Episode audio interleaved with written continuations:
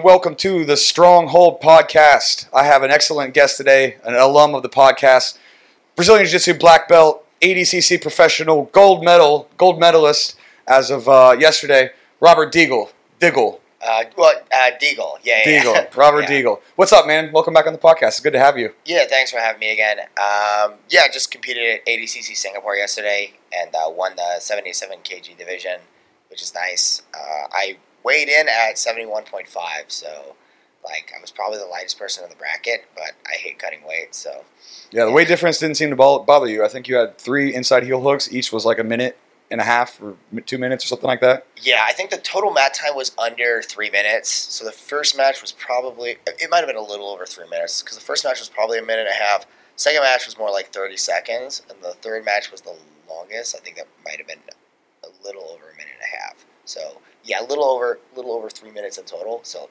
yeah, pretty quick. Not how I was expecting the tournament to go because like when I looked at the bracket, there's so many, like all the people I went against, I think I think are very good, and there were t- so many good people in the bracket. I thought it was going to be a much more like grueling weekend, um, but I'm glad it wasn't. yeah, well, you got to love getting those quick taps. It's a quick day in the office. Yeah, man. Yeah. So give me your thoughts on, on the matches. We were saying before the podcast about how much the scene has gotten bigger here. I think there, yeah, like 300 people, even kids, which was cool. And the kids ADCC was really interesting because in the IBJJF format, the matches are only I think two minutes long for the kids. These are five minutes, which is like an adult white belt match. Yeah, even yeah. for the seven or eight year olds, which is pretty Uh, interesting yeah. because a lot of the kids aren't used to training for five Yeah, minute no, long matches. minutes. And you can like ankle lock and stuff. Oh, yeah. So we were teaching like single legs, ankle locks to like seven year olds, which I thought was was really really fun. But what, what was your take on the the competition, man? You had a stacked bracket, and uh, how did it feel out there? Uh, it was good. I mean, like there were a lot of good people in my bracket. Um, it's always good to compete under like actual ADCC rules. Um, those kinds of tournaments are not as like consistent as you'd like them to be. You know, it's like it's considered the most prestigious tournament overall, but like it's not. It's kind of like growing in popularity the rule set, but it's not as of right now the most popular rule set. So it's always good to compete under it. And I thought the tournament was good. I mean, like some of the refs were definitely a bit inexperienced. So, you know, I mean, like, it's like a learning process there, but, you know, they'll get better in time. Overall, I thought it was well run, you know. Um, and yeah, it's also just great to see, like, Nogi growing in Singapore. Like, for a local ADCC Open to have that many good people doing it, you know, even just looking at the pro divisions, they were extremely stacked. And then when you consider like all the non-pro divisions, like the intermediate, the beginners and stuff, like there were people who were doing intermediate who I think easily could have been doing pro. Yeah. you know what I mean? Like Mm. lots of people. Um, yeah, not like sandbagging or anything like that, but just like because the skill gap is like, growing, right? It's really really wide, right? So um, It's tricky, right? Because you have in the belts you have five divisions, and then with the beginner, intermediate, and advanced you have three only.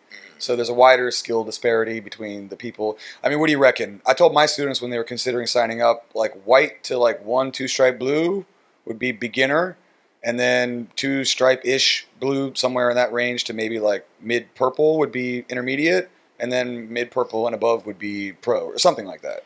Yeah. Um. So like, I'll speak to like what I did. I did. Um. I never did. I never competed in beginner. So I did white belt gi tournaments, and then the first no gi tournament I did, I did intermediate. Um. And that was like probably seven months into training, and like I don't really remember why I did intermediate. Like, I don't know if like my coach told me to do it or like whatever, but I didn't do. I didn't do beginner, and I wound up winning. I did pretty well, and then I did, I did another intermediate tournament. That was an it was a Naga, and then when I won that one, the guys like the refs there were like, "Okay, you can't do intermediate anymore." So I was like, "Okay," so I'm and I, but I did not feel ready to do advanced, so I didn't do another nogi tournament for like actually a couple years. I exclusively did gi for a little while after that because I was like, I was still like I had just gotten my blue belt. You like, exclusively did gi. for a I couple. I can't years. imagine. Yeah, Actually, for a couple weeks. No, no, for a couple of years. Oh, I thought you said for a couple weeks. No, no, no, a couple of years. yeah, because I was like, you know, like I won this. It was like a local Naga. You know what I mean? And like I, I submitted four guys, and they were like, "You're sandbagging." I was like, "I've been training for like eight months. Like, you know what I mean? Like, I have not sandbagging. Like, I'm, and I did intermediate. You know, it's not even like I did beginner or novice or anything.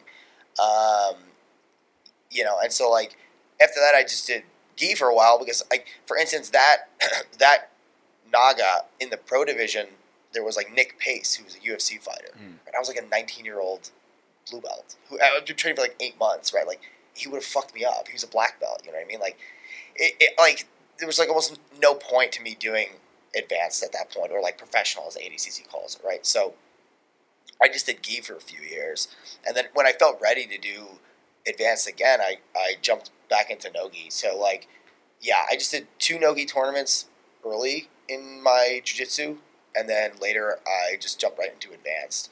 And like, I don't know, like I don't think that there's like any way you have to do it necessarily, right? Like. It just it's like whatever you feel like you're ready to do. You know what I mean? Yeah. Like if you really want to do heel hooks, then you just I just do advanced. You know what I mean? Like if you feel like if I have a student I feel like they're as long as I don't feel like they're going to go out there and get injured, I feel fine with it. You know what I mean? Yeah. So yeah, yeah, Well, that was really interesting about the tournament too. Is I was talking to another student today while you guys were, were rolling or whatever because he's mostly a gi guy, and he's a I mean he's been doing gi for like eight eight to ten years, maybe longer because he used to train with me back when I was at Trifecta, and he's like, oh yeah, I think I'm I'm ready to start doing some like knee bars and some toe holds and stuff, and I'm just like, dude, like my white belts do that stuff. It's so bizarre because in the gi you only do those things at brown belt and above.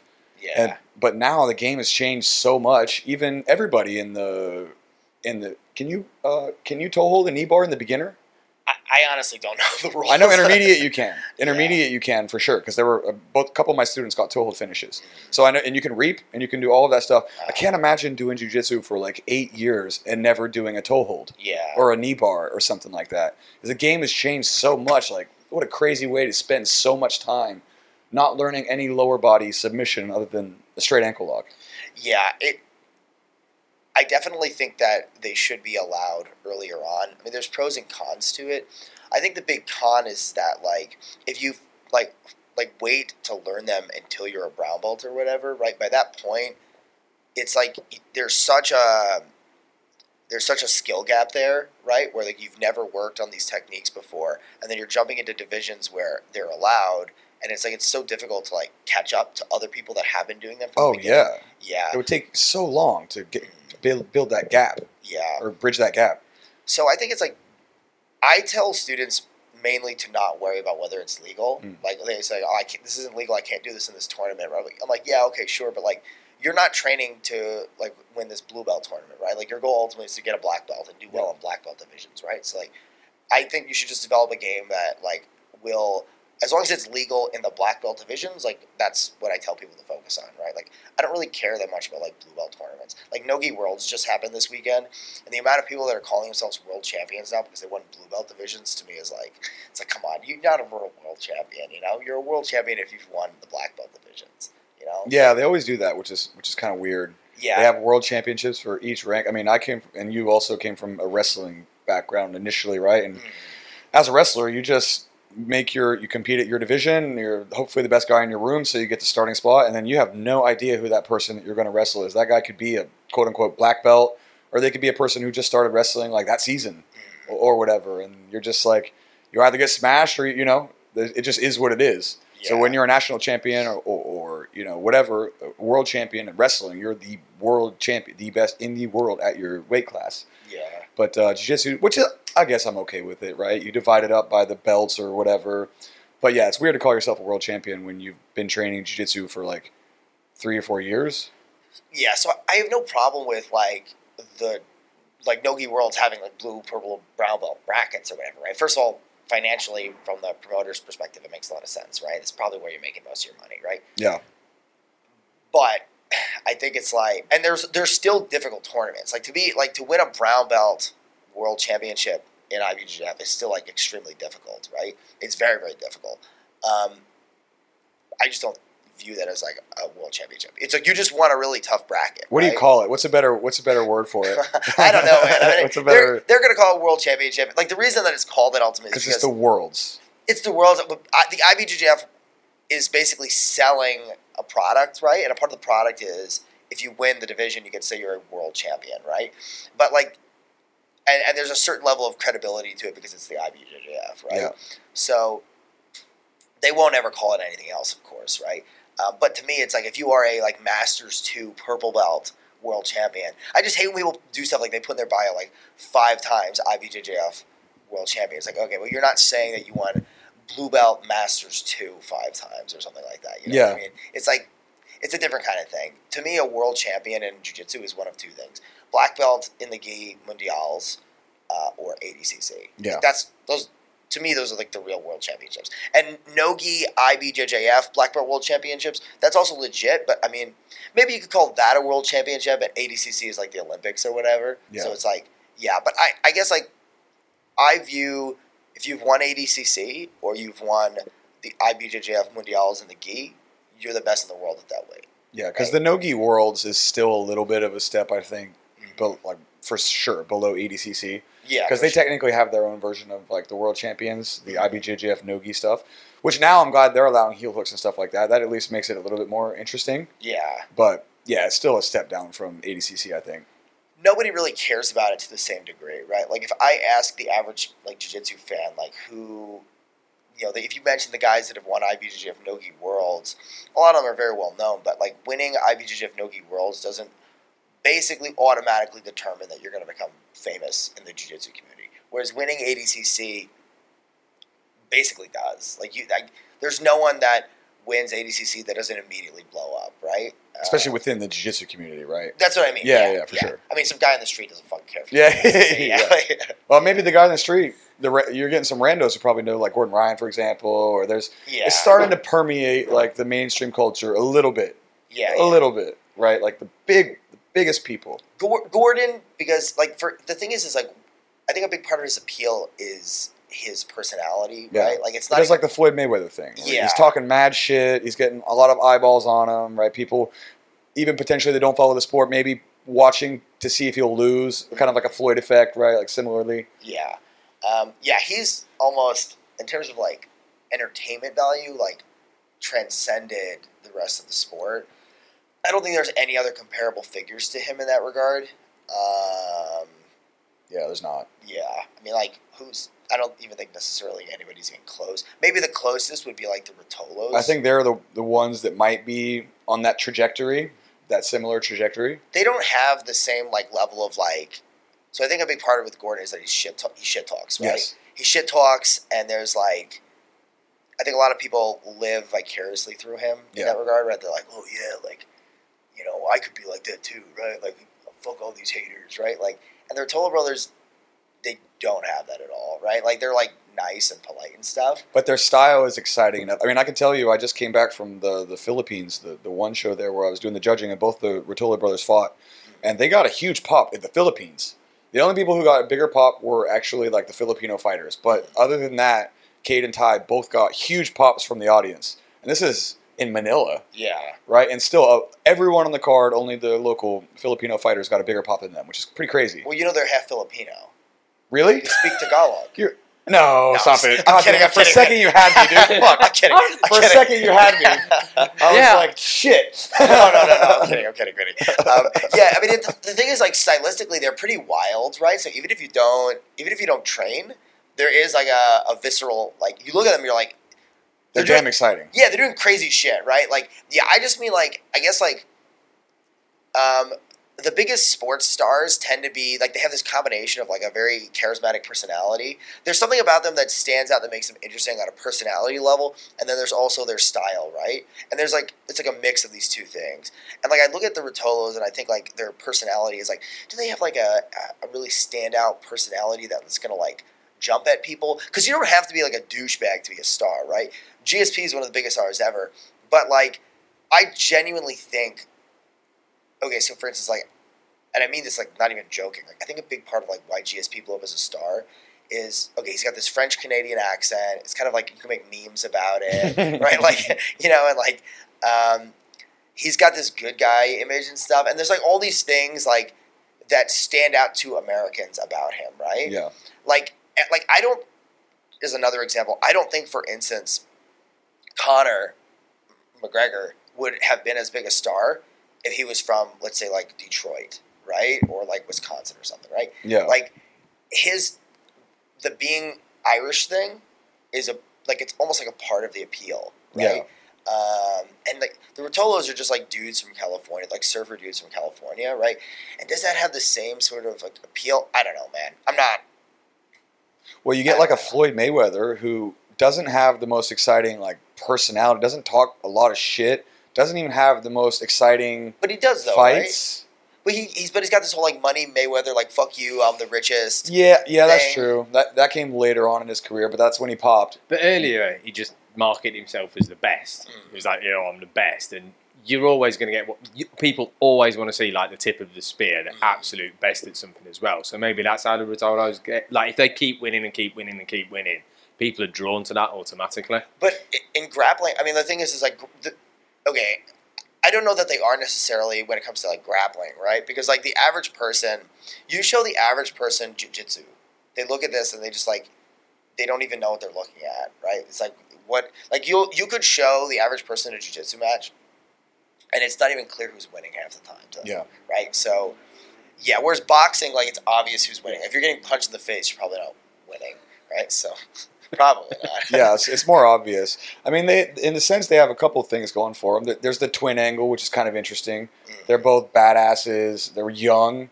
You know, they're good looking. They're twins. They've been training together since they were young. They have these like videos on YouTube of them beating the shit out of each other. Have you seen some of those videos? No, I haven't. Oh man, you can watch videos of them training in their garage. But they're like little kids, right? No, Oh. they're beating the shit out of each other. Like they're Recently. clubbing each other hard, like Oh, I saw- nasty rolls, Yeah, I saw- nasty rolls. I saw one in the lead up to ADCC where I, I was just watching like the the promos that they had, Yeah, and Cade and I don't know who, which one.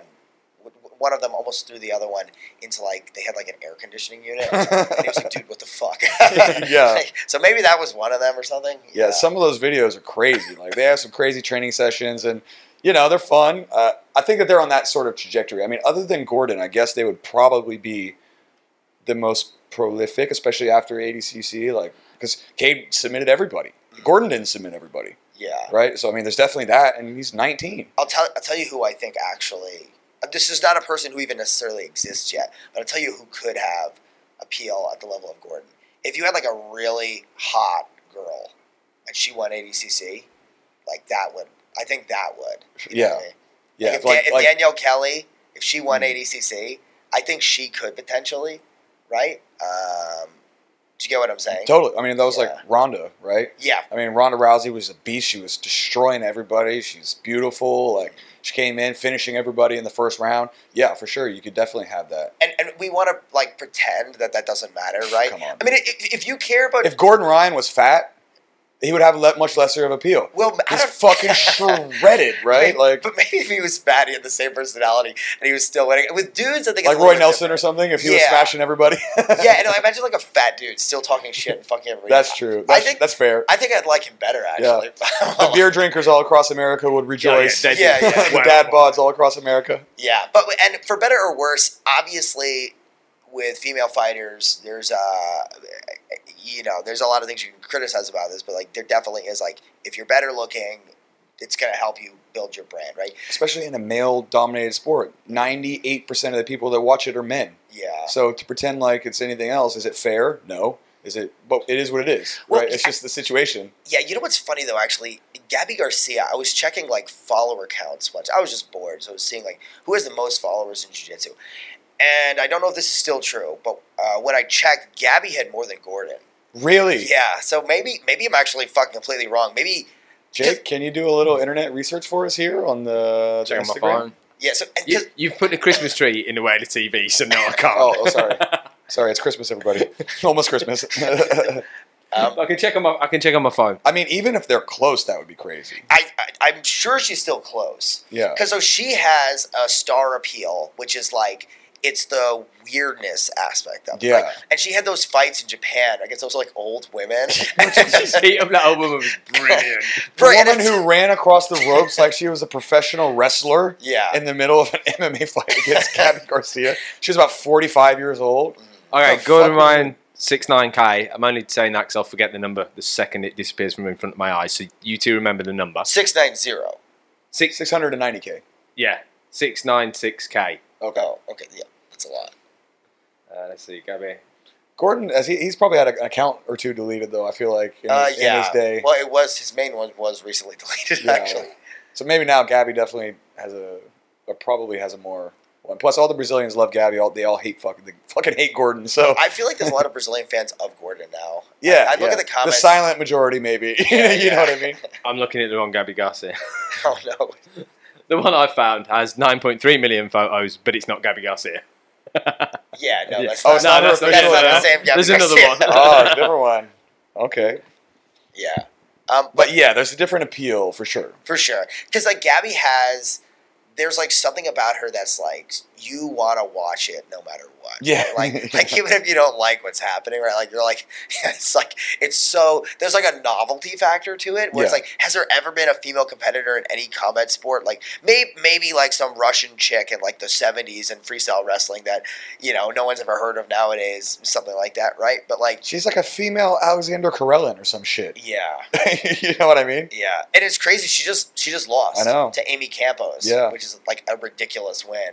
Um, Again, way smaller. yeah, She's Um, 525. Okay. yeah. So I mean, okay, so Close. Close. Close. In the Fairly same, close. in the same Closer than universe. I Yeah. would, closer than closer than I would have thought it would have Yeah. been. Is what Yeah. I'd say. so For sure. th- this was a couple years ago that I, I remember looking at this, and back then I think they were in like the mid three hundred, you know, three hundred k range, um, and at the time she had more than him.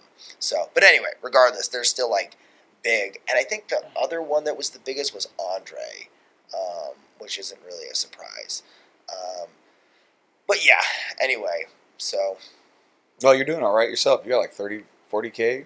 uh, something? f- I just hit 42 right now, which is not anywhere near those guys. But like, no, but for a jujitsu person that Yeah. sh- like shows tons of like just videos of you drilling shit and showing how to do some leg locks and some passes and all that kind of shit, like that's that's pretty respectable. That's some respectable numbers. yeah. Um, so Oh, speaking of, can we can we can we touch on this? As a result of this, you got to do a private with Song Yadong, who I just put on my uh, Instagram, where he was at the Was he there yesterday? he was there yesterday because I, I met Yang, Yeah. who has long hair now, oh, oh. which kind of freaked me out. Yang is the over, owner of Equilibrium MMA, Yeah. and he's been on the podcast too. oh, cool. I, dude, I get all these fucking people. Eventually, I managed to get them all. And so he told me on the podcast that you know he used to manage like John Wei Lee, and back then Song wasn't even ranked. I think he he must have been 21, 22 years old. Just moved to. I think it might have even been before he moved to Team Alpha Male. And uh, so yeah, he was there with Yang yesterday, and me and Charmaine grabbed a photo with him. You were able, and he wanted to do a private with you to work Yeah. on some leg lock defense or some shit, right? So Yeah, it was cool. He he. Um, I've watched him for years. You know, um, like I think he's probably my like top 15 favorite UFC fighters. Song Yadong, if you for the listeners, if you don't know, he's like currently ranked number five in the. I believe he's number five in the UFC bantamweight division. Yeah, like Legit as fuck. Is he's definitely the number one Chinese fighter in the world. Tang Kai is the current one champion. He's the first ever male uh, MMA world champion. But of course, you know, like one in the UFC. The UFC is still the biggest game in town. He's top ranked, and he's young as shit too. What is he? 25? 26? Yeah, he's still super. young. Something like that. Yeah, Tang really impressed me. Tang too, Kai is fucking good. Yeah. Make no mistake. I'm not saying that Yeah. that, that that's not an amazing feat. He's definitely the first ever male world champion, but Song Yadong has a good chance of winning the UFC championship. Yeah, I, I really hope he does. I think he has like a really fun style. Um, but yeah, anyway, so he, right, he's. Uh, I've noticed he's like liked some of my posts before, but like I never like put too much thought into that because like people they see something they like it all the time and whatever, you know what I mean. Um, but then yeah, after I won the tournament, he came up to me with uh, the owner of Equilibrium. Yeah. Yeah. Yeah, Yang, and um, he was like, "Can I do a private with you?" And I was like, "Fuck yes, you can do a private with me." Yeah, I was like, "That's sick." And so um, I I scheduled it before the open mat at Stronghold today. I just you know went to Equilibrium, taught the private. It was probably like an hour and a half, two hours. Went over, went over like a lot of leg lock defense, stuff like that. He's doing combat jiu-jitsu, the EBI. Yeah, he's doing next this weekend, dude. I'm gonna be there Oh yeah. with yeah. David. Ron, 'cause yeah, Ron was, fighting. yeah, Ron was telling me about in, it. in Mexico. No, no, he's doing the one here. No, he's doing the one in in Cancun. No, they said he was doing the one at Tanglin. I thought. I mean, someone had better find out for him because he's got a flight to catch if he's doing it there. Like, no, uh, no. needs to Mark told me he was doing the one at Tanglin CC, which is here in Singapore. I, I think he's wrong. So, okay, that's what Mark said. I didn't. I, I was oh, like, Yeah. what? Song Yadong is going to do a combat just in Singapore? No, he's going to fucking murder somebody. No, no, no. He's definitely not doing it because he. So he told me he's flying out Monday morning. Oh, yeah, that's when okay. we had to do it today. Yeah, so he's doing the big one that Eddie Bravo organizes. Oh, that makes way more sense. I Yeah. was like, who the fuck is going to sign up to that? like Fight combat jujitsu with Song Yadong, man. What some blue fuck? belt from Yeah. one of the academies here, like! "Hey, song you don't get. Please, please don't hurt me. Everybody just forfeits immediately. No, this is. I think he's definitely getting paid to do this one. Oh yeah. Yeah. that makes way more sense. I was Yeah. like, what? and he's going against like like very good people. Like, That makes sense. yeah. There's there's Team Gracie Barra, Team Tenth Planet, and B Team. And it's funny, like you know, the B Team guys I've trained with a lot. You know, and it's like they're really good at leg locks. And my, I basically, I the way I treated the private was I was like, okay, let me prepare him so that his MMA career isn't ended this weekend. Yeah. Right? Like, Yeah. like that was kind Here's of how you tap early. Here's Yeah. how if somebody gets here, you fucking tap because you're gonna fight somebody soon. Yeah. Well, I mean, I was I, obviously I want him to be able to like survive in those situations, right? But I also said to him like more than once, like, look, if you If can't, you feel this, yeah, it's, if it's done, it's done, right? And he was like, yeah, of course. He was like, I have a MMA. I'm sure he knows that. Yeah, he's not a fucking extent. idiot. Yeah. right? yeah. He's going in there. I'm sure he'd like. Did you roll win. with them? No, we didn't roll. Specific kind of thing. I- I'm pretty sore from the tournament yesterday. Oh, that's true, I, if he was staying longer, I would have loved to, right? Yeah. But like, yeah, Just We- drills, we a little bit drilled. of slight specific type stuff. Yeah, we drilled, and you can tell even just from the drilling, the dude is fucking an athlete. Fuck yeah, he is. Dude, I just put my arm around him yesterday, and I was like, "Oh shit!" like, Jesus Christ. He was bigger than he looks. Yeah. yeah, And he's a bantamweight, 135 pounds in the UFC. yeah. I mean, I've seen bantamweights, so I've trained a lot with Aljamain Sterling.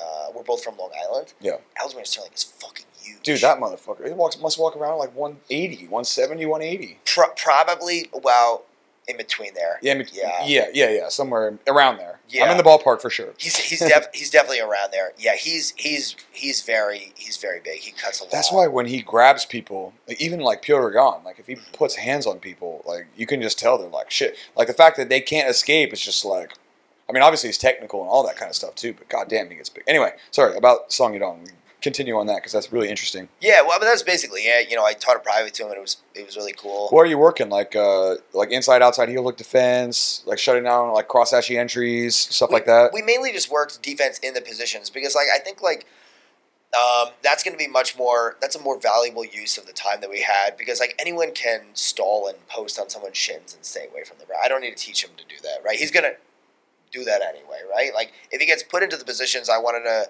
make sure that he had. It's going to be a lot safer for him if he understands where the risks are, right? So, like, do you remember that grappling event where Cub Swanson had his knee destroyed Yes. by Jake Shields? yeah. Yeah, and it was like, it's like, bro, it's like, And that's such a bad matchup. Like of all the people to have destroy your knee, Cub Swanson, a featherweight, going against Jake Shields. Like yeah, yeah, and it's just like I remember watching that, thinking like, bro, that like fucking sucks. that's like you're brutal. you that's one year. Yeah. One year, you're done. you have an MMA career, in your actual career, and you go out and you get injured doing a grappling match, and it's like.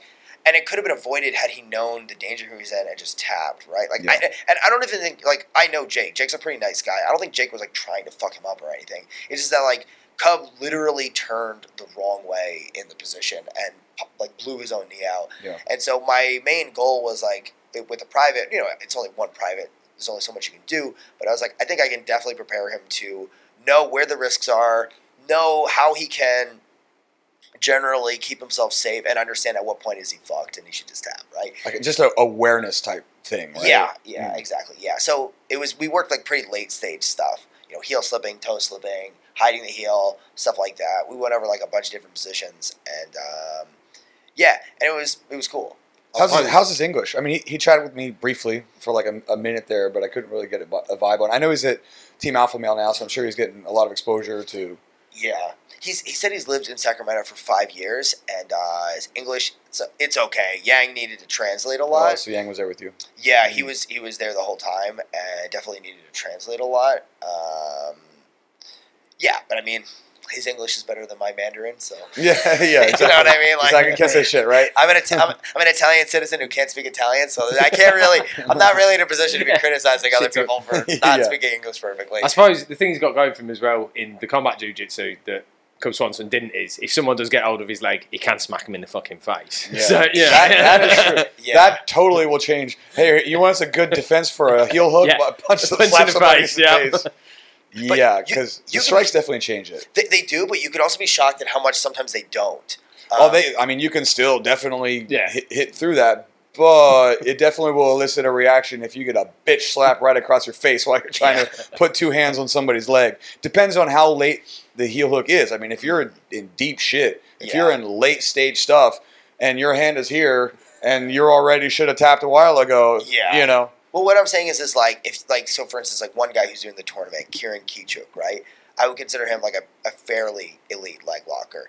If a guy like Kieran gets your leg, and you're thinking about hitting him in the face, you're going to have to have surgery. Like you should be tapping. Like Yeah, that's what I'm saying. If your hand is here, Yeah, yeah. when it should be here, Yeah, yeah, right? Yeah. earlier than Making your that, tap, yeah, earlier than then, yeah, hundred percent. You can like, uh, especially the entries and stuff like that. Yeah. and like yeah, um, late stage, you got to be ready to put your hand on them to tap, right? yeah. But the the transitions, the early stage stuff, before you're in deep Yeah, shit, when you have the opportunity to smack some people in the face. Although, having said that, punching is different yeah, because I'll, I'll take a few smacks in the face to finish a heel hook any day. It's totally different than having somebody who can drop bombs on you and really, really punch you. You know, because still, you can knock somebody out with a slap. Make no mistake about it.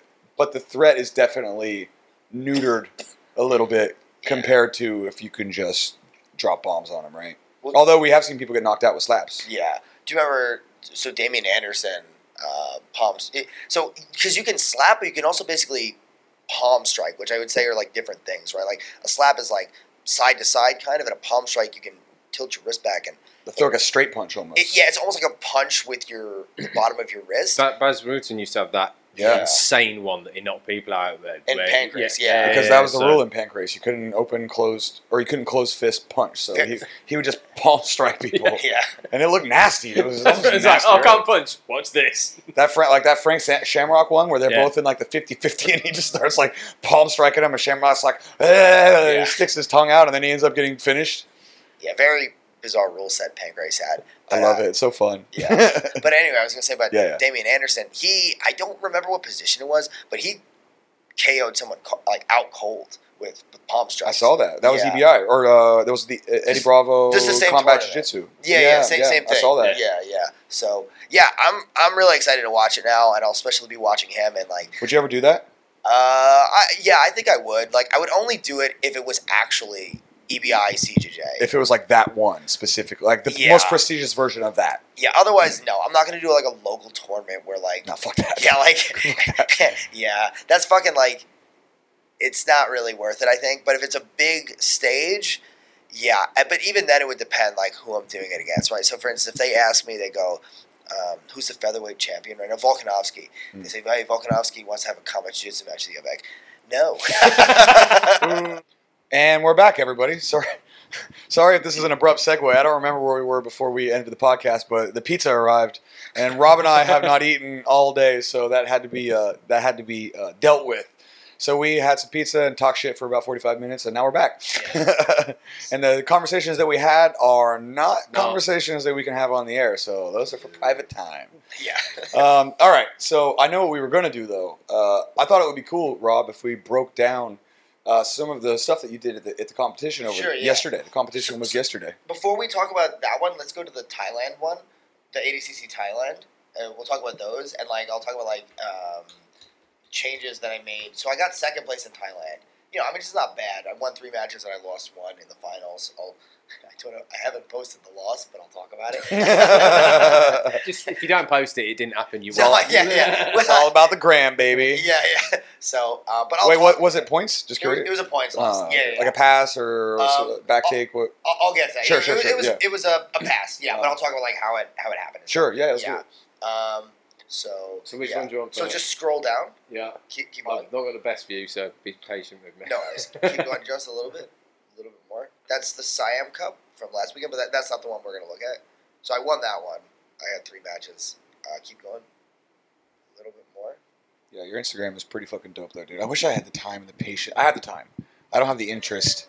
I definitely have the time. I don't have the interest to So, update this uh, much. Isn't it a lot of work? Uh, yeah, do we this? can talk. We can talk about that too. Like, I think like jujitsu guys, like marketing is something you gotta. Just pull that back in. It's true. I just so go no a little, interest. go a little bit more. Sorry, man. Sorry, I'm on That's right. Instagram slut. Uh, so keep going. Insta- Instagram thought. Yeah. So right here. Okay. Well, that's why you got forty thousand Right, just pull that- followers. Yeah. pull, So, pull that mic back in. Oh, please. That's right. is this good? Yeah, that's good. Okay. So go to the one on the top right. That was my first match. This one. Yeah. So watch that one first. This one's kind of like Oh, this is backside. yeah, maybe the least interesting. Give me a cut across.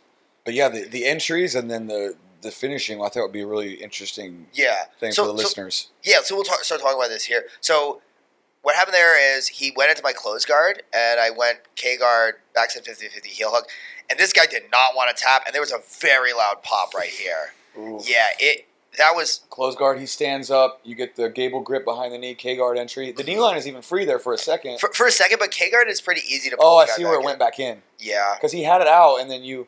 Actually, you know who was talking to me about this was uh, DC, who's the the gym legend.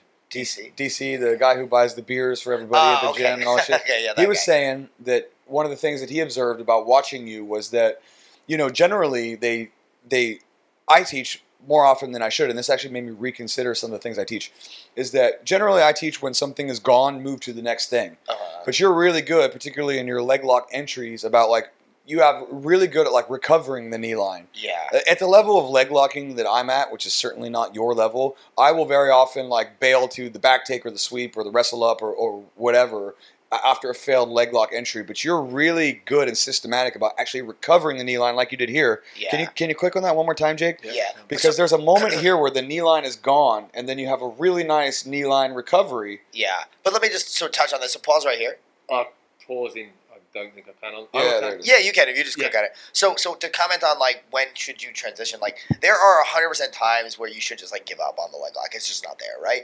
Um, the way I think about it is like, okay, so years ago I was traveling and I was doing some thinking about like how do you like what do you need to finish a leg lock, and more or less um, to make it like really simple, what you need is you need the heel, right? You need heel exposure, right? And then you need to have your legs wrapped. Typically, you need.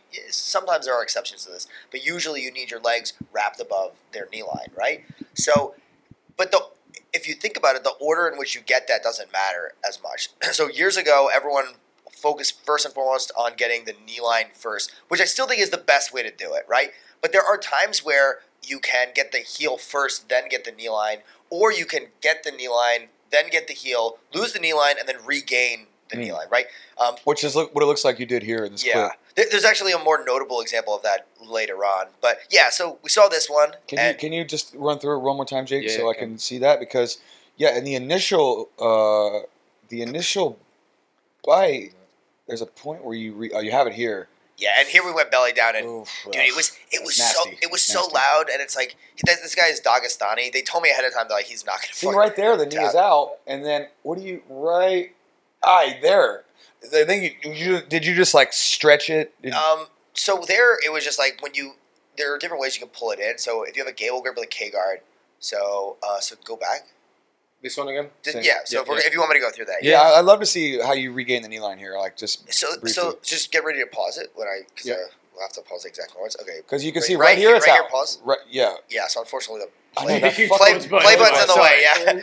But so basically, I'll just describe what's happening here, right? So if you have like a gable grip on their ankle for the K guard entry, right?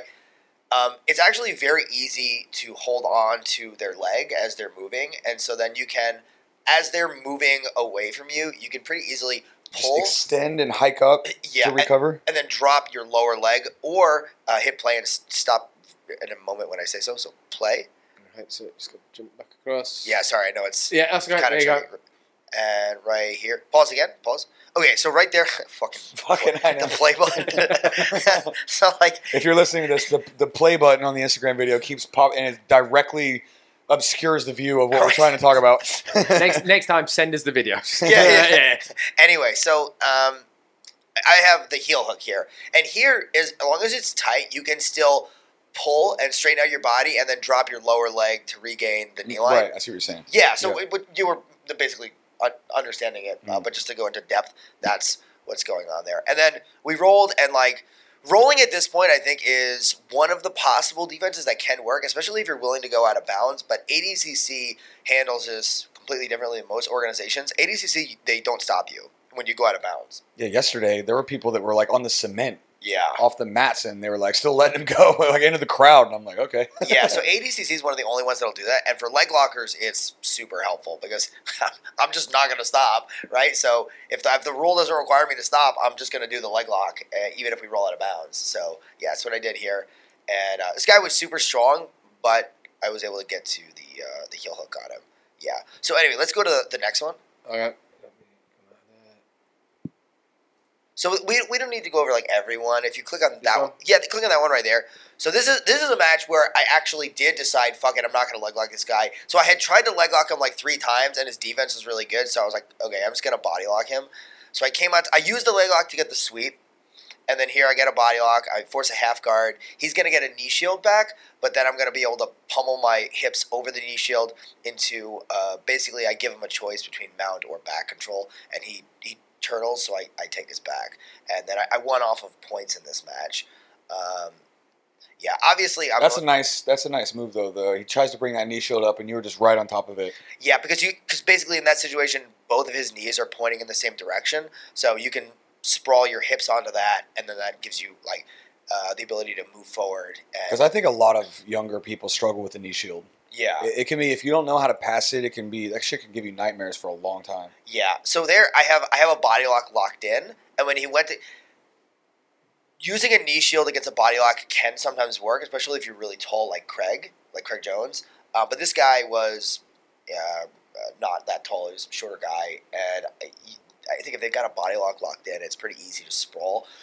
And then there's a lot of like passing options, like you could do like a similar to like a leg weave or a dope mount type Mhm. situation. Yeah. Or, or here, what I did was I, I went to the back. So I wanted to show that one because I I was very focused on doing also like working on things that aren't just leg locks, right? Like, and in that situation, I think that coming on top was the correct choice.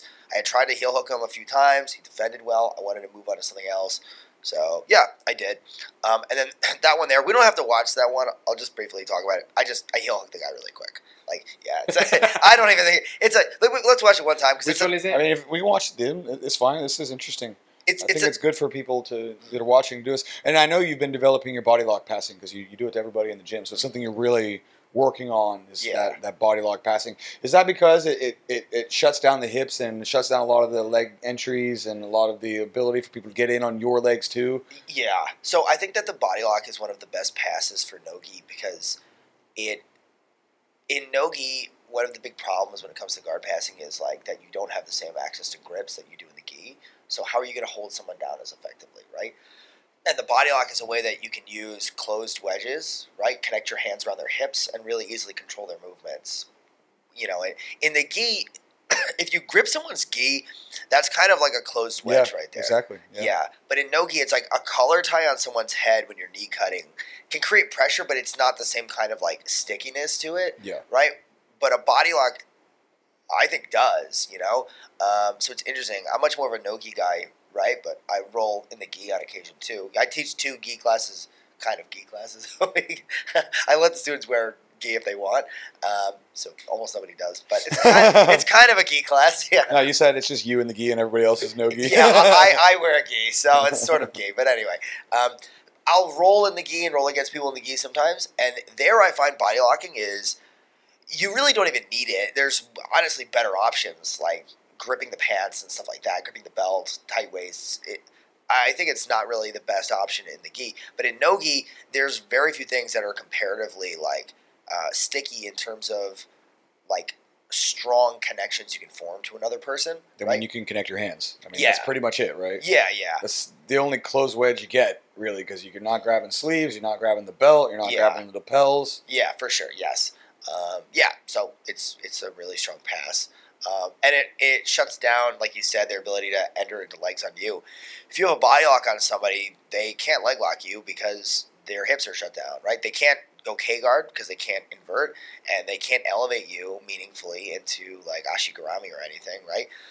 Now there are sweep options. They can still hook sweep you, like sumi gaeshi style hook Mhm. sweeps. Um, some people, But that requires getting under you a little bit more, yeah, right? And if you're if you're really tight with that body lock and you're low on the hips, they need to get, get you up chest to chest a little bit higher in order to elevate. And Yes. Um, if you look at the two best I've ever seen at that are Sanae Kikuta, who's the only Asian male ADCC champion ever. He's a Japanese guy that won back in like I want to say 2000 or maybe 2001.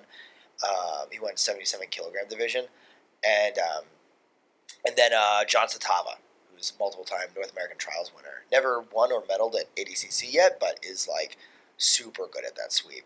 And it's interesting because both of those guys use body lock passing. So like they have good counters to the body lock pass, right? So I've always thought it was interesting that the two best people I've ever seen at countering the body lock with sweeps themselves play body locks, Mm. right? Like it's it kind of makes sense if you think about They it. They probably teach their students, and then the people that they train with who get a really good skill at it, and then as a result, they develop the the way to attack it, right, and to defend it. yeah, of course. Yeah, it makes sense. Um, so yeah, we'll watch this one quick. Which this one is it? This that, one? No, no, no. The other that one right This there. one? Uh-huh. Yeah, this one, this one people really loved because I was nice to the person. So, double Koichi, Kani Basami, that's like one of my favorite entries. Uh, that that's uh, so pause it right here.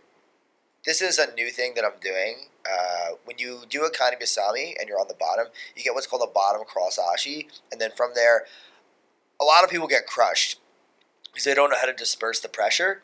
Yeah, because the trick here looks like it's going to be getting the hips back to the mat Um, it's with their weight on top of you. Yeah, for sure. Yes, that's your goal most of the time. Uh, it's not what And the problem, it seems like, if I because I do get stacked like that sometimes and Yeah. have trouble redirecting their hips to the mat. yeah, there's a couple different things you can do, and that's probably the main one. That's actually not what happens here. There's a couple different things, but um, yeah. Anyway, I'll say that um, I don't want to break this one down too much yet because I'm making an instructional on it. But so on an instructional, I'm going to talk about what I did here. This is a new thing that I'm doing, um, which is not.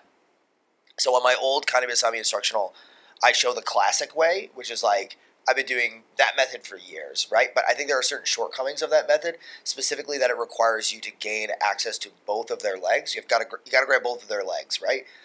In order to put them down in the old way, which I, we can look at in uh, I hit it in the finals of ADCC Singapore. This new way that I'm doing things, you only need one leg, and sometimes that's all you can get. You'll see in the other two matches in ADCC Singapore, I only get one leg. And a Kani Kani Basami for the listeners is like a leg scissors type Yeah. entry into the, the cross ashi. Yeah, it literally translates to translates to crab scissors. oh, I Um, didn't know that. Yeah, Kani is crab. Yeah, so it's like I guess Japan is like a very seafood culture. So yeah, Crab scissor. Yeah, there's another move that I call an ebi basami, which is like shrimp scissors. Um, that like it's similar to the kani basami, and like I was like, oh, I'll just call it that. Yeah, keep the seafood theme active. Um, So can yeah. we can we throw this back on there? Jim? Yeah, we'll just so we'll just finish it, and then I get the heel hook, and I, what's notable here that a lot of people really liked. So I catch the heel, and you see I look up. That's nasty. I mean, it's so deep. Yeah, the fact that he doesn't tap is crazy. Well, he so he he does. This I mean, guy, I mean, the fact that he did it in that exact moment when you have the heel, you're so deep on it. yeah. The, So the hips are right outside the knee. Mm. well, so you're saying you, you literally saved that dude. Yeah. You, knew. Well, there's, so there's a story there behind that. So basically, I get the heel, and as soon as I get it, I hear his coach screaming to tap. And I you see, I look up, I look at the coach, and I'm Yeah, making yeah, eye contact with the coach. Coach is like, tap, tap. and I'm like, okay, like, I broke, or maybe, I don't know if I broke, but I, I popped the last guy, right? This guy's coach is fucking screaming to tap. I'm like, oh, he's gonna tap. So I just waited. I didn't apply any pressure, and I let him tap. And so No, you saved that dude's ACL. Or Yeah. Some, whatever ligament you would have torn if you had just gone for it. Yeah. So if you look at Because that's as deep as it gets. for sure, yeah, it was it was done, one hundred percent. Yeah. It's funny if you look at the like ratio, the one where I was nice got way more likes. So- Which like I guess Turns out, yeah, I thought Instagram was a toxic place and they would only go for the fucking evil shit. it's probably a good thing, right? It shows uh, people like niceness. Yeah, but I the only reason I didn't break him is because he fucking his coach was yelling to tap and then he he he tapped right. Like if you don't tap, like the competitor who has the joint lock, what are they supposed to do? They have to finish the joint lock, right? So. If he hadn't tapped, I would have finished it, right? But fortunately, Are there times that you, in competition, should have broken and maybe someone got out of something because you were being nice and instead, you know what I mean? Um, I mean, there have been times where I didn't injure people because And I, they got out and you lost or something like that? I've never lost after that. Uh, There, there. Okay, there have been times where I've had heel hooks, people have gotten out, and then I've lost. But the only times I've ever gotten a heel hook on somebody, then deliberately not blasted it, I've won after the fact. So I'll give you two examples. One was I had a match with a 15 year old kid. Yeah, so he entered the adult. He's never gonna tap. Yeah. so he entered the adult advanced division, and I got him in cross ashi, and I knew the the organizer. And the organizer was like, he, he's like, he's like, Rob, please don't heel hook this kid. and so I was like, okay, okay. So I got on top and I took his back, uh, and then I, I actually armbarred him, but that he respected. I, I got it. I held it really gently. Yeah. It's easier to do that than a heel hook, especially if a kid is like he. Because you could turn the wrong way, Yeah. you could spaz out and injure yourself with the Uh-huh. heel hook. It's harder to do that with an armbar. Yeah, for sure. So I held the armbar, and then the kid tapped because I'm sure he. I don't even know if he knew what a heel hook was. Right? Like I don't know. Like he's a young kid. Has he ever trained that? I'm not sure. What was that EBI competition where they had the un, the under the two girls competed? They were like 16 years old, and they allowed the heel hooks, and then the girl got put in the inside heel hook. Looked like she didn't even know what was happening, and all of a Yeah. sudden she got the triple tear, ACL, MCL, whatever it was. Yeah. That was brutal. She was like 16, got put. They made the heel hooks, I guess, okay in the last minute, and then all of a sudden she's horrifically injured. Yeah. You know, I don't think you should ever allow serious joint locks for children. Like even Seems a bad idea. Yeah, so I, I refed the tournament years ago where these two 13 year olds went against each other. And um, it was a, a guy and a girl, both young, so they made them go against each other. And the girl got the guy at an armbar, like the, the boy, I should say the boy. And I, I immediately the girl got the boy in an armbar. The girl got the Oh. boy, right? They're both 13. And I stopped the match immediately. And like the the dad of Oh, the boy God. and the boy were like yelling at me. They're like, you, you made him lose to a girl. And I'm like, bro, I made him not get his arm broken by a girl. You know what I mean? Like, Because uh, I tell you what, as well, a boy is definitely not tapping there, Right, and yeah. will let his arm get broken. So Yeah. you did the right The thing. ego alone, right? yeah. yeah. So I, I feel like I did the right thing in that situation. Because his it was a fully extended armbar. Like, he was Yeah. done. There's no And just- getting out. Some of these parents are so short sighted about this kind of stuff. It's Yeah. like, you really want your 13 year old to get possibly injured in like a regional, local jujitsu competition? You fucking idiot. Yeah. Well, how? It's like, there's a reason why you're the ref and not the goddamn parent. yeah. It's because they're too close to the situation Right. to be fucking objective. It's like you're, you're letting your ego cloud. You, this is why you need someone else to be in charge of that and not you because you're, Yeah. you know, you're obviously not capable of being impartial with your own child.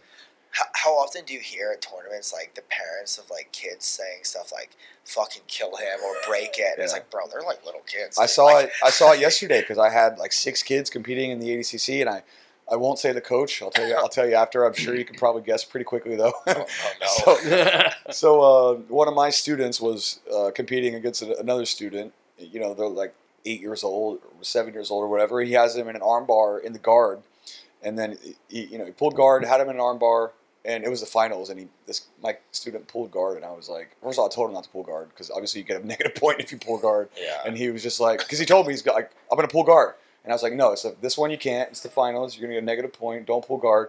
He went in there and just pulled guard, you know. But then he he managed to get him in an armbar, and he's getting it, and he's getting it, and he's kind of cranking it, and they're in the middle of rolling where he's like rolling through, and then the referee stopped the match, and then the coach just kept being like, hey, ref. What the hell? What the hell? His elbow was out. His elbow was out. He just kept saying his elbow was out. His elbow was out. And I'm like, dude, they're eight years old. They're Does eight matter? Uh, he's in the middle of like rolling out of it to try to see. He had it on for like five seconds already, and he's scrambling and roll. He'd already let it go on for a while, and it's like maybe the elbow was out, but for a split second in the middle of the transition, it's just like don't dumb. yell at the referee over this. Like yeah. he's eight, just fucking chill out. Yeah, it's pretty. It's pretty dumb, man. Um, I think the only time to risk joint lock damage is when it's a high level competition between adults. Yes, And who even- can choose that for themselves. Yeah, and even then, it's like, bro, like, if you get me in something and it's done, like, I'm just gonna tap, man. You know what I mean? It's like because at the end of the day, it's like, bro, it's like if I don't tap, am I gonna be able to train anymore? Yes. Right? Like, it's like It's so short sighted to not tap. Yeah, it's fucking stupid. But yeah. So anyway, that's a story of me being nice to this this guy. Well, actually, were you surprised yesterday? Sorry, just to go back to that point for a sec. Were you surprised yesterday at the amount of injuries that I saw? There were a lot. A lot of people weren't tapping when they should have. no, I'm not surprised. Really, I saw. I don't know how many people like holding their like feet, like yeah. getting crutchered out. Charmaine, my wife, who's been on the podcast a bunch of times, she she managed to snag a bronze in the pro division, which was sweet, and she got her arm all fucked up and her neck all fucked up and everything. And Charmaine's arm was fine, you know, she just got it cranked a little bit. She ended up being all right. But the amount of people I saw limping around and like getting toe holded, and I saw a couple people with the heel hooks that were like late tapping, and I'm like, man, just tap. Yeah. Just tap. What are we doing? It's a local competition in Singapore. Just tap. but it's it's also ADCC Singapore. So I do think that there was like I felt like going into that there was a it felt like more important than a regular tournament. Like people It's the biggest nogi tournament that's ever happened in Singapore, I think. Yeah. I think that's fair to say. Yeah, I think so. It had the most people, it had the most attention. The Mhm. divisions were the deepest of any nogi competition I've ever seen in Singapore, and I've been in the scene since nogi existed in Singapore, basically. Yeah. So it was I you know, I told my students going in, like you have to expect that this is not a regular jujitsu tournament. Like people are going out there to fuck you up and you have to expect like a, a certain difference in aggression than a regular tournament. Like yeah, and like I definitely felt that there. You know, it wasn't just a regular small tournament. I thought it was even more intense than the ADCC Thailand. Oh, also, I should mention the finals that I lost. Yeah, which I did not post. yeah, okay, give, give us the story. Well, what was the situation? So basically, I'll start from the beginning, which is that I made a tactical blunder, which I now know how to correct because I asked Shinya after the fact and he explained it to me. So in the finals, you can't pull guard, but the first half of the match, there's no points, so you can get taken down. If you deliberately allow yourself to get taken down, you can. You're basically pulling guard legally. That's what Gordon did against Andre. Yeah. Yeah, and Luke Griffin did this against Owen Livesey in the finals of European trials.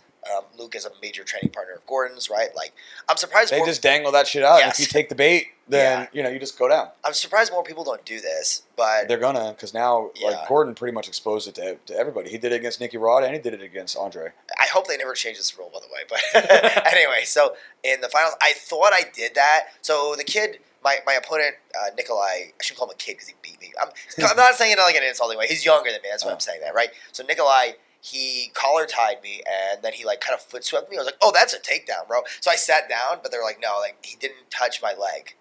So it's got to be like, I guess he has to be like touching your leg. So from now on, Oh, he kind of whiffed on it and you just went down. And, Yeah. Oh, okay. You're like, I've been waiting for this. Oops. yeah. And so I got a negative, and I was like, damn it, fuck. And so we were pretty neutral for I was trying to enter, he was defending, pretty neutral for most of the match. And then I think there were about two minutes, a little under two minutes left, and I got a K guard. I inverted, I went to go to backside 50 50, got pretty close. He put his hips down, and I came up off of that. I was trying to score the sweep. I wasn't able to hold him down. I should have like been more um, aggressive with trying to hold him down. I think it was like too like cautious. What did he turtle or he just managed to get back on top or something? No, he so he I, he went down to his back, and then when I came up, I don't remember exactly what happened, but he sprung back up. He He couldn't get control. couldn't get I couldn't consolidate the Yeah. sweep, and he put me back down. And when he put me back down, instinctively I was like, "Oh, it's ADCC. I can't let my hips go to the floor." I turtled, but that was a tactical error because it if I would have just gone back to, down to down to my my hips, that wouldn't have been a wouldn't have been a reversal because I hadn't reversed him because I didn't consolidate it. Oh, I see. Right, so he wouldn't Yeah. have scored either. So it still would have remained. I still would have had a negative one. But yeah, I I turtled, and as soon as I did it, he grabbed my hips, and I was like, "Fuck, that was so stupid." And then eventually, I was able to regard, but it was not a great regard because he was he was he was all over me. Um, the, this guy's a lot bigger than me. He's, he cut to make seventy seven. I walked in at like seventy one, right? So I was pretty small, and he was able then to get a pass to north south, and that's how he won. And so after that, I was like, okay, I need to make adjustments for ADCC Singapore. Uh, so I wanted to talk about the Thailand tournament first because it's like I see these two tournaments as like okay, ADCC Thailand. I went out there, I I worked to develop my game in new areas, but I didn't I didn't fight as aggressively for my A game. I mean, there's always when you're competing, there's a reason to do different things, right? Like sometimes you compete to grow as a competitor. If you only ever do the same thing, you're not going to get better.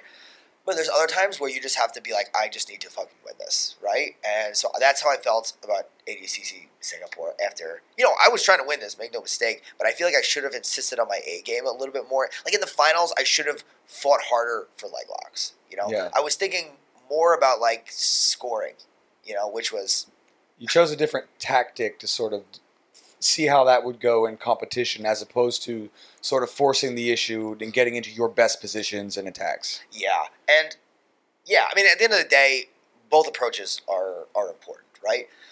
Um, I Well, you learn valuable things from the thing in Thailand, right? Yeah, like for th- sure. that would be the long term thought process of like, why would you not go to your best stuff in the finals and you know, you learned a valuable fucking lesson about this very specific situation, which is an important meta when it comes to the finals of any of these things. It's like Yeah. the rules and very specifically what situations do here and there. Like you turtled when you should have gone back because of it. So you, you may not have had the lens of that thought had this not happened, which Yeah. may benefit you down the line. Yeah, for sure. and this sure. is how this shit goes, right? I mean, Yeah, it, it, it was definitely valuable, um, and I feel like I, I, um, you know, my goal as a competitor is I want to simultaneously be capable of being a very dangerous leg locker while also being a very good positional grappler, right? Because I think that that's how you win high level tournaments. You can't just be a good leg locker.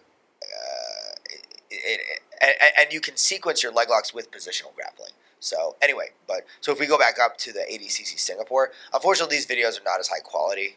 Uh, Which one do you want first? We'll, do, we'll do that one first. So this is probably I think the most interesting one. So this was against Paul Lim, who's a really tough local guy. He's been training with Mikey Musumeci. So I elevate him here, and so this one I'm gonna have to have you pause a lot. Yeah, yeah, no, there are interesting. another Kani Basami entry. Yeah, all three in this tournament were Kani Basami. We'll watch this whole thing and then we can. I'll break it down. Yeah, that's that's the way to do it. And the finish, unfortunately, you can't really see what happens super well, but I'll explain it, and you guys will just have to take it on faith.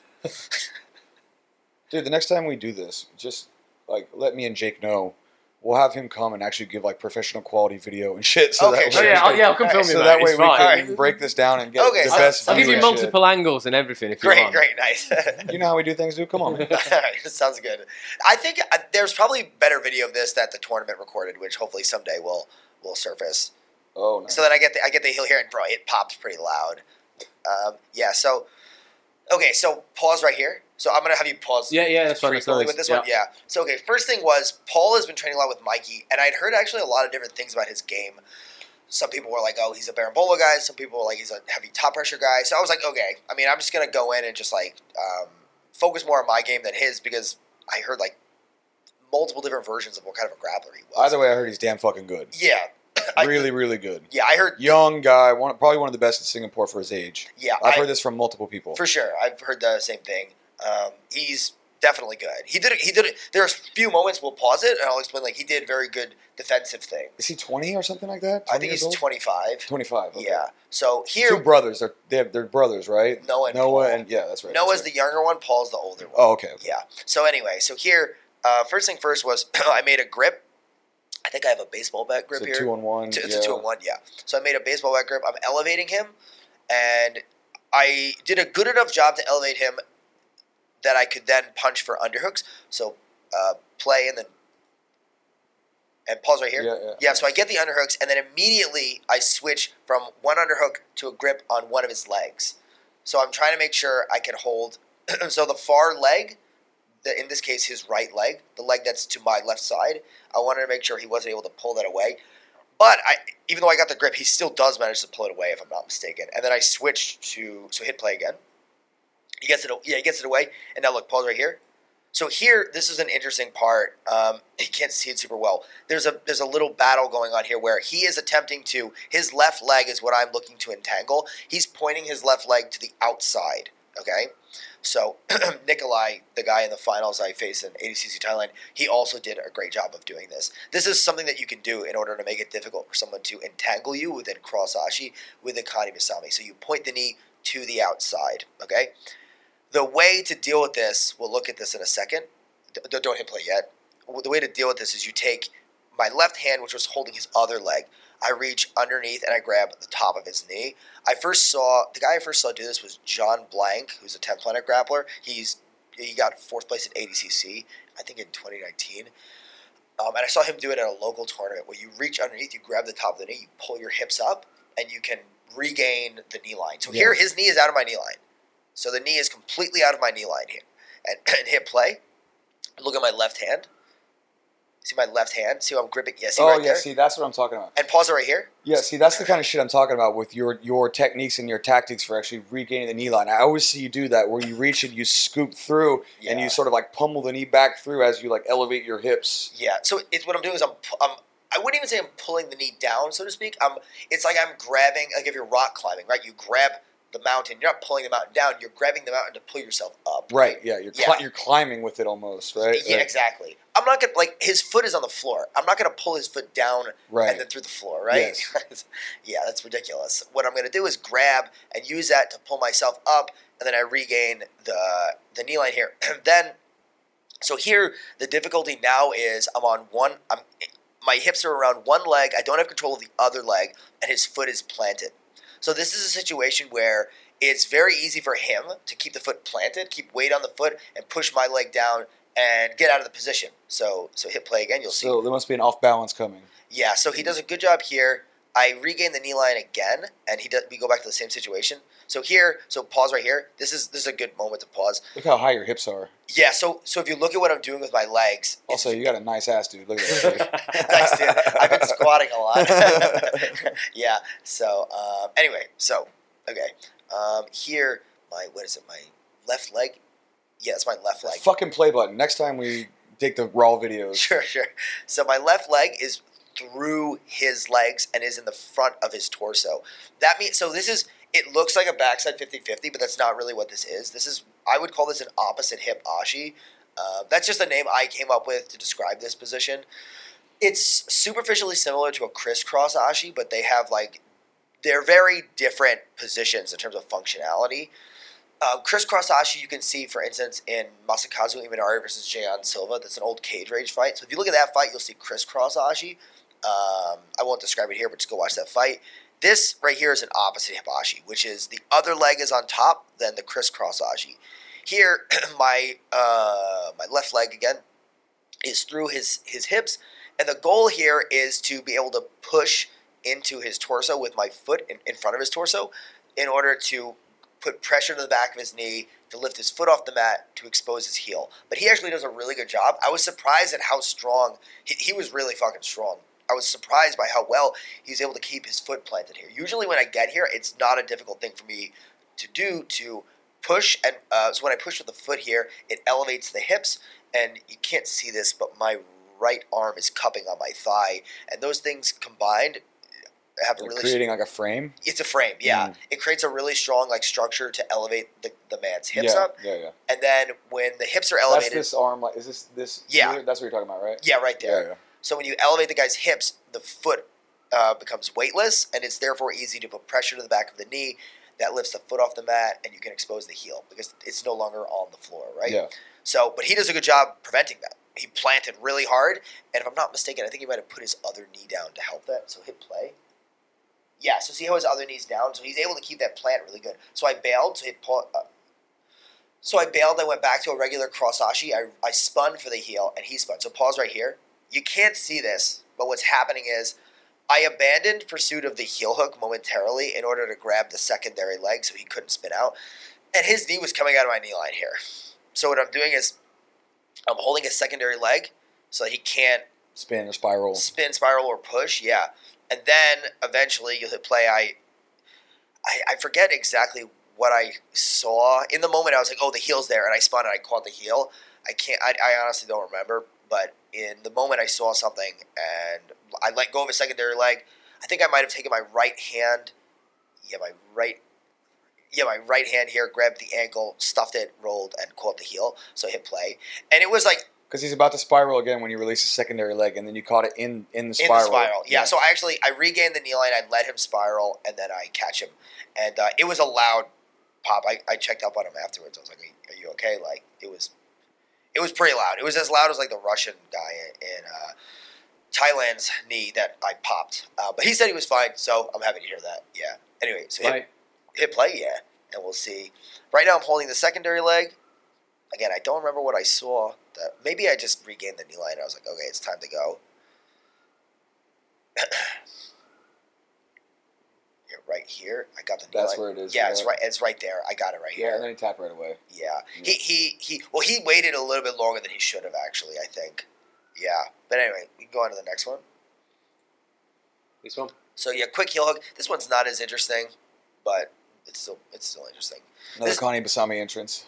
yeah, this is this is more of a. Uh, yeah, this one's fucking terrible because it's so far away. But so here he. Um, And you're uh, you, you start off a lot of these entries with the two on one baseball bat grip so to sort of get the Yeah. reaction. If you can get under, you're going to enter in Kani Basami. If they pull back, you wrestle up. Yeah. So here I had a two on one, what I call like a lever grip. So Yeah. not a baseball bat. The lever grip is uh, Marcelo Garcia. The- Can you, can you show it on the camera? Uh, What's it, like a baseball grip is, is kind of obvious. baseball right? bat is this. Lever grip would be more like hand on the elbow, hand on the wrist. Oh, okay. So Marcelo used to do this a lot. like an arm drag almost. Like It's a grip. you would you would be here, and then this would chain for the arm drag. Ah. So like that. Yeah, you, you, you, I use it for arm drags all the time. I used it for an arm drag in this match actually, um, and he defends the arm drag, the back take. It's like the arm drag, but you don't have the you don't have the cross grip. You have the straight grip instead. It's a straight grip. Yeah, Yeah, but then you yeah. can you can chain it into the arm drag, and um, that's what I do here. And look, my right hand's gonna arm drag. And to deal with that threat of my back take, he picks his leg up. I go to a straight ashi, and I just do a really classic Kani Basami here. And then here, I regain the knee line. He jumped. You should never ever try to jump out of a cross because Yeah. you're taking weight off your off the leg. Yeah. Yeah. you want Mm. weight on the foot. You don't want to take weight off the foot, right? So he, It's kind of a panic reaction though, right? yeah, To just like kind of try to dive out of it. right. Maybe if you were eight minutes into a match and you were sweaty as shit and you try to like yank it out or something, Yeah. but in the first twenty seconds here like this yeah. is This, this was a 30 second match. yeah, So yeah, exactly. yeah. So yeah, we don't need. But it's a good note to the people listening. Don't don't try to jump out of a cross ashi entry. Yeah, Keep that leg heavy, hide the heel. yeah, Because as you as you jump away, you're exposing the heel. yeah. You need to keep the foot down. You need either the hips or your foot on the mat. The hips will allow you to rotate and hide your heel. Keeping the foot on the mat will allow you to hide your heel using the floor as like a surface, right? Yeah. So you need one of those two things. If you jump in the air, you have nothing. You're no point of your body is in contact with the floor, so you can't rotate to hide your heel, and also you can't put your foot flat on the floor. So it's it's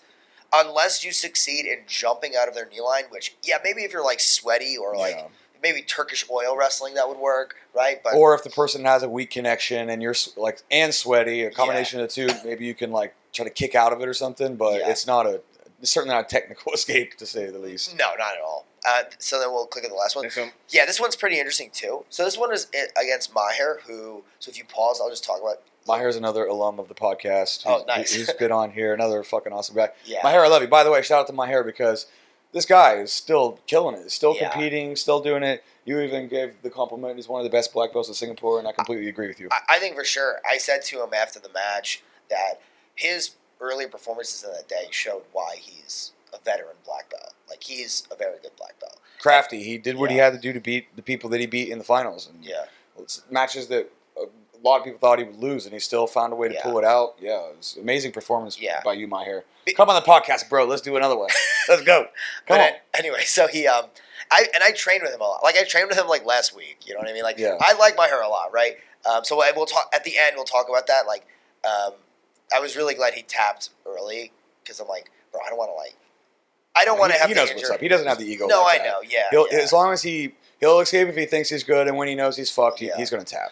Yeah, but anyway, so before this match, I was mentally preparing myself for like a very difficult match because Maher is like exhausting to roll with. Totally. like he's, Yeah. I competed with him too. I know. Yeah, he's like a tank. He never stops moving, and he's he's literally exhausting. So Good like, pressure too. Really great Yeah. pressure. Yes, he in an earlier match uh, against a, another like pretty good leg locker, he just fucking put the pressure on the guy the whole match, and you could see by the end how exhausted his opponent was, and just he's just a stud. Knows how to use his weight really well. Yeah. Uh, but anyway, so here it's the finals.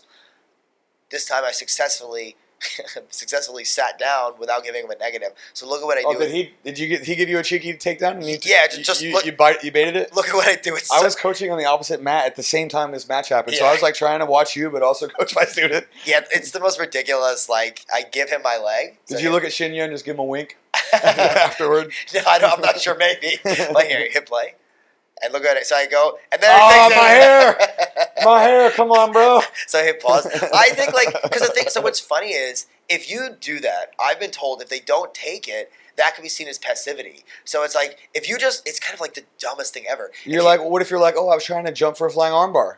uh, oh, okay, yeah, yeah, right. So like, yeah, cheeky, but I mean, fuck. no, no, I mean like the guy who doesn't take the leg is passivity, Oh, right? So if you, so oh, that's. I was thinking the other way around. Like if, Yeah. they, if they're wise to what you're trying to do, Right, which yeah. is just give up a technique, basically. so the thing is, is like if you think about it, So, can, uh, so explain what we're watching for the listeners. So basically, you did the thing we talked about earlier. Yeah. You're baiting my. You're sticking your. You're giving him your leg yeah, because you don't want to pull guard, but you want to play guard. Yeah. So you're sticking your leg out there on the hopes that he just kind of takes it and takes you down, so you don't get a negative point. Yeah, so I'll explain. Like ADCC has two types of points: negative points and positive points. All ADCC matches, positive points are not included in the first half of the match, but in the finals, Negative points are. at the the whole match, Mhm. which is Yeah.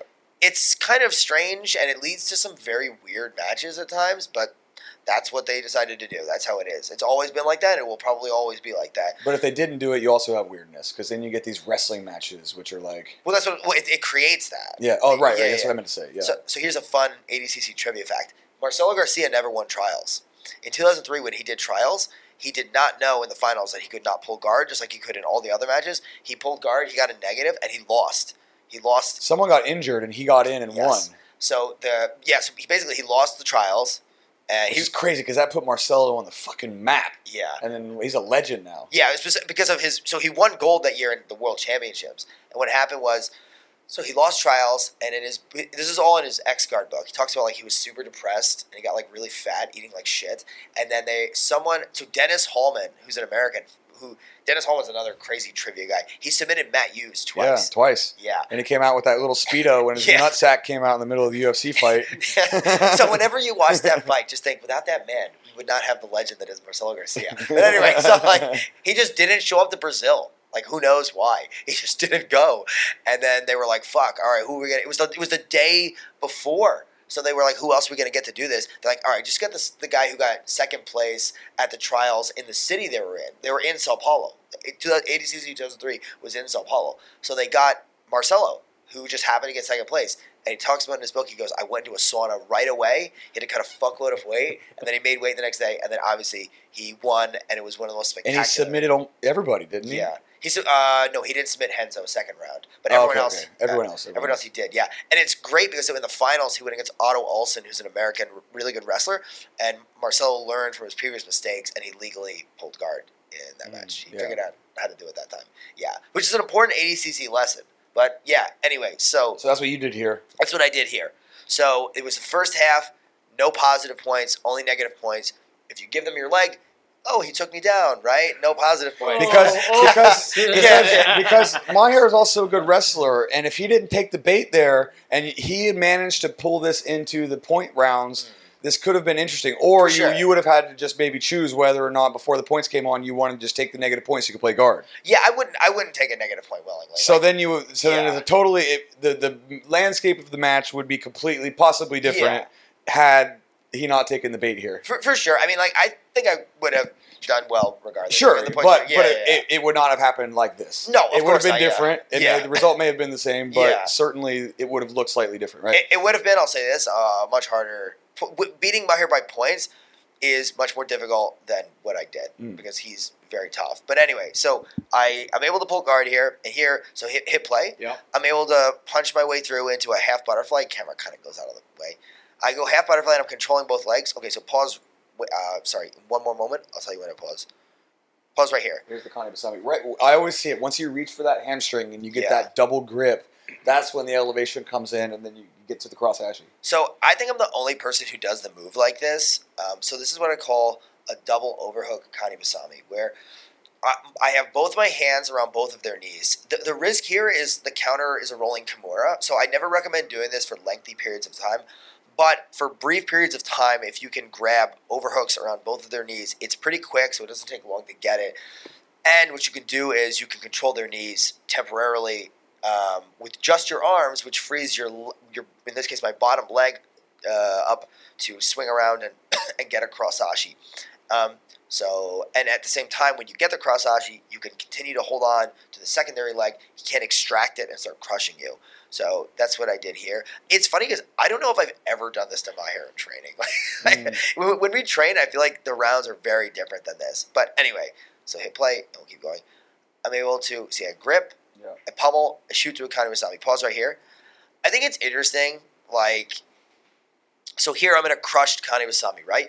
A lot of people struggle at this point with the move. This is the yeah, cl- getting stacked. It's that same thing we were talking about in Yeah. the previous one. this is the the way I, I deal with the problem here is like the classic way of dealing with the problem, which is like you control both legs and you bind his knees together and you threaten off balances in both directions, and eventually, ultimately, I'm able to put him down to the mat. Um, and it so something to say about this is I think it's interesting how frequently people say that this is like an inherently dangerous position for your knees, and it's like I have literally done thousands of this, and my knees you know, they're I think they're as bad as any other jiu-jitsu black belt my age, right? Mhm. Like we all have shitty knees to some extent, right? My knees are not fucking falling apart, right? So I think it's people say this is really dangerous. I think really you just don't know how to do the move, um, because if you do it the way I'm doing it, there isn't unnecessary pressure on your knees, and you can put I the guy think it's down. because safely. you're so hip, you're like hip to hip, so the pressure's not really on your. If you're like low and the knees start to extend outward, but you're so high on the hips, you're so deep in there that yeah. I think the pressure's not really going to your knees. a part of it is that, but another part of it is how I'm dispersing his weight with my. I have a frame across his chest, which you obviously can't see. The right camera- hand, your right hand, is framing across his chest, Yeah, and, and, that's where you're going to try to kazushi him forward yeah, or I, potentially backward. Forget which way he felt, but it's that, and then it's also my grip on his his secondary leg that pins his knees together. That's with your left hand on this uh, back far leg here. Yeah, Oh. yeah. So hip play, we'll see. I actually forget which direction he falls. Uh, I think backwards. Yeah, I get him to go backwards. Yes, he goes backwards. So that's really what topples him is the frame and pinching his knees. And so here, so Paul's right here. Oh, you're just about to get the bite in the heel. Uh, so I, I missed this one. So Mahir has good heel lock, uh, heel lock, heel hook defense. So he defends the first one, but I maintain control of the secondary leg. And what I do is to, to catch him. So hit play again. I take his secondary leg, I move it across to the other side, and I get what's called. You can't see because the fucking ref's in the way. But so pause right here. So I have a double cross ashi. So his legs are like across his hips. You have Right. one one leg in each armpit. Yeah. Mm. Um, and so here, and then I put him onto his his uh, left hip, so it's really hard to hide the heel here. It's not impossible, but it's really hard. And um, this is like a classic technique that uh, this is old leg lock guy up in Boston, and Kenny Lovitaire. Lovitaire, I forget how to say it. Sorry, I met the guy. He's super nice guy. Um, old school leg lock like legend in the U.S. at least. And um, this is something that he used to do a lot. Right, this is like his staple. Uh, The double cross. double cross and you put him on the far hip and then you triangle your legs. Mm. So he called it the game of death. He named it, named it after Bruce Lee. it's a good name. It's a good name. The game of death. Yeah. So anyway, so it worked out here. It's a good way to catch somebody's heel who's savvy to defense. Okay. Um, yeah, which Mahir is. So so hit play again, and I'll tell you when to pause it right away. So you see how it's across. I catch. He tapped when I got one arm um, which was the smart thing to do. At that point, it's so it's so locked in. Because that double cross gives you so much heel exposure. Yeah, So much heel exposure. And there's no way to turn out. There's no way to spin. yeah. Well, you you Because you didn't release the other leg. So yeah he can't move. you can move if you are. There's some people that are just hyper flexible Yeah. that still can, but most people can't. It's it's a, it's a pretty sticky situation. So Because if you release, then the, the spiral and chasing the heel to connect Yeah. your hands begins. But since you had both and you just went to the one arm, then you, you may not be able to generate the same amount of pressure as connecting your hands, but it will be enough a lot Yeah. of times. Yeah. So yeah, um, yeah. So basically, what I went into that tournament with the mindset was is like I just need to. I'm just going in to win.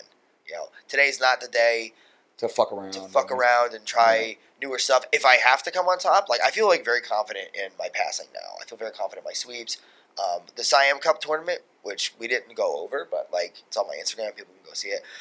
I won that tournament with passing, sweeps and passes. You know, I got a leg lock, I got a heel hook in the finals, but like the more difficult matches, arguably, uh, I won with passes and sweeps, sweeps and passes. Um, you know, so I, I feel confident I can do that if required. But like in this tournament, my mindset was I want to go for my A game first. Like I want to go for like heel hooks first. And in the event that I'm unable to get that, I'm I'm perfectly happy to come on top and score. But I am gonna aggressively go for my A game first. Um, I took the tournament like very seriously. I wanted to rebound after ADCC Thailand. Um, I went and I did the Siam Cup in Bangkok exclusively like as a warm up for this. Mm. You know, like uh, it was a great. That was a great tournament in its own right. I made money in that tournament, so arguably Mm. better than Mm. yeah ADCC Singapore. But the prestige is way greater in the ADCC tournaments, right? So yeah, so Well, you can tell that Yeah. you can tell. I mean, th- this was definitely the most stacked no-gi competition, and, and realistically, people don't realize how new no-gi is in Singapore. I mean, most gyms don't even. I, I mean, there's not one gym in Singapore that's like a full-time no-gi gym. There are gyms that have gi and no-gi. Like Stronghold is basically split 50-50. We have no-gi and gi every day, so we have gi and no like. There's always no-gi every day, and there's always gi every day. But there's only maybe two gyms, three gyms in Singapore that even have that yeah. and now you're seeing two, three hundred people at this competition. So you can see that a shift happening. And then when you look at the professional division, you start to see female and male. You're in it. Mujig's in it. There's lots of other black belts in it. Tiffany Teo's in the the females division. Like you're starting to really see the level go up. And over the next few years, it's, it's going to be more and, and more and more. So it was great, great to actually see you compete live. I, I don't think I'd actually got to see. Of course, you come and train every week at the gym, so I've had the pleasure of getting to roll with you and stuff. But uh, Rob, that was a hell of a tournament, man. Thanks. It, it was great to watch, and thank you for, for breaking down everything on the podcast. And yeah. we, we can do these whenever you want, man. I could Sure, fucking yeah. geek out on this shit for, for hours, but Jake's got a family and a wife to take care Can, of. So. can I just comment quickly? Sure, feel- please, Yeah, yeah, so so uh, I think the most nogi oriented gym in Singapore right now is probably where I'm teaching. Mhm. So I've essentially turned Tiger Muay Thai Singapore's Jiu-Jitsu program into an ADCC program. yeah. So like every day at 2 p.m. we do ADCC competition, which I uh, open to everyone. I don't like I let anyone come to that. Um, you don't even have to be a member of the gym. By the way, that's badass. Yeah. Real quick, that's badass. You and Stronghold are the only gyms in Singapore where we allow people to come and train for free every single week, Mhm. which is fucking awesome for the scene. And just in general. So, people, if you're listening to this, you should definitely take Rob up on that. You can't get this quality training to pay for, and then the fact that it, you're offering it up for free. I mean, if you're a jiu-jitsu person and you're interested in this, I mean, what an opportunity to go and do that. I mean, come on.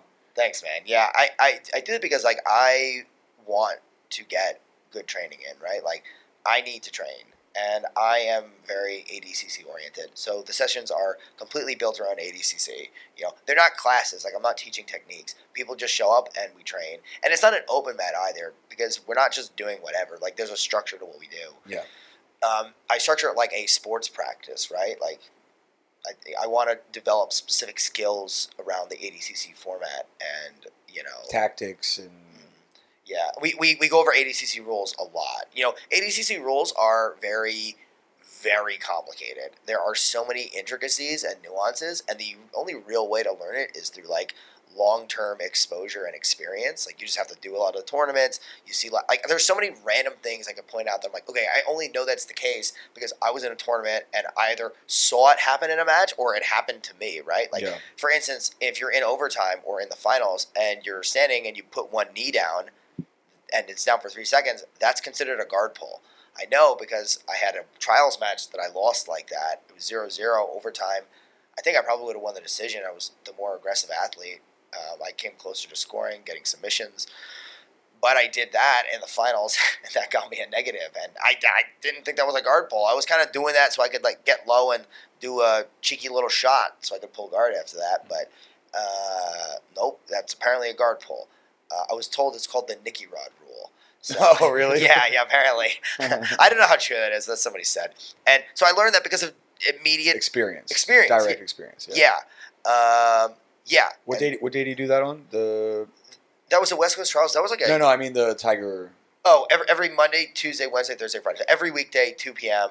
Um, I mean that's crazy that you're just offering that. If you're listening to this podcast and you have that time free, you should go fucking train with Rob at Tiger. yeah, it's it's kind of a select type of person that has two p.m. free on a weekday, right? Yeah, it's usually crazy De- people. dedicated people. Yeah. Very dedicated. we we get a pretty high level crowd, but I even let there's like a 16 year old kid that comes, you know, and he's really good, um, you know. Uh, so I'll let, And as long as you come and you are respectful and you train safely, the only thing I've never I haven't kicked anyone out, but I would kick someone out if they were like a jackass and they're hurting people or they're like a dick. Bazzy or ego or some shit. Yeah, but yeah, and then at night I teach regular classes. So if you want to like officially formally learn from me, you have to sign up at Tiger Muay Thai, uh, Singapore. Uh, but uh, during the, the day I have the two PMs, and yeah, we train really hard in that. I, I love those sessions; they're really fun. And then every Sunday I come to the Stronghold Open Mat, which is Yeah, awesome, too. bro. I tell everyone that's the best open mat in Singapore. Oh, thank you. It's such a compliment. yeah, no worries.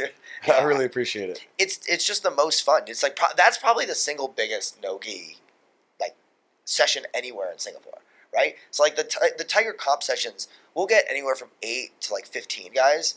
Ooh, there's a stronghold open Mat It's like thirty, right? Yeah. Yeah. So if you like no gi, that's the session to go to. Well, thank you for saying that, man. It's a compliment. A very sweet thing for you to say. I'm just, I'm just glad we do it. And I mean, listen, if you're listening to this podcast, you just got told six days a week that you can train for free. If somebody's looking for fucking money for the value, I mean, you can't, you can't do much better than going with uh, Rob during the week and then me on the weekend. And Rob's also uh, there with me on the weekend. So I mean, you can be with Rob fucking six days a week if you structure your your life right and have uh, some free time But during the week. but please also sign up so I don't get fired. yeah, yeah, we, we both appreciate a sign up or two here and there, just so we can keep the lights on. yes. Thank you. All right, everybody, let's wrap this thing up. That was a juicy one. Rob, thank you, man. Yeah. No this worries. is the second time we've done this. It's a pleasure. yeah. Likewise, man. Thanks for having me on. It's it's always fun. Yeah, it's always a good time. Jake, thank you for staying late, my man. We Hey, appreciate it. my camera's not Apologize to your wife and children. Tell them that we love them. I'm telling them nothing. okay, everybody. This is also real quick just to say uh, congrats to all the people who, who competed. You know, this podcast is mostly listened to by by people within Singapore. And, you know, there's some KL peeps that listen to it and a few people uh, outside. So congrats to everybody who was there, all the staff, all the people that competed, all the coaches out there. We love you. You guys make it happen. Shinya, I know you were working your ass off, bro. You were fucking looking stressed out at that motherfucker, but thank you. We all appreciate your work. Everybody, this is the Stronghold Podcast. You guys have a good day. Thank you all for watching.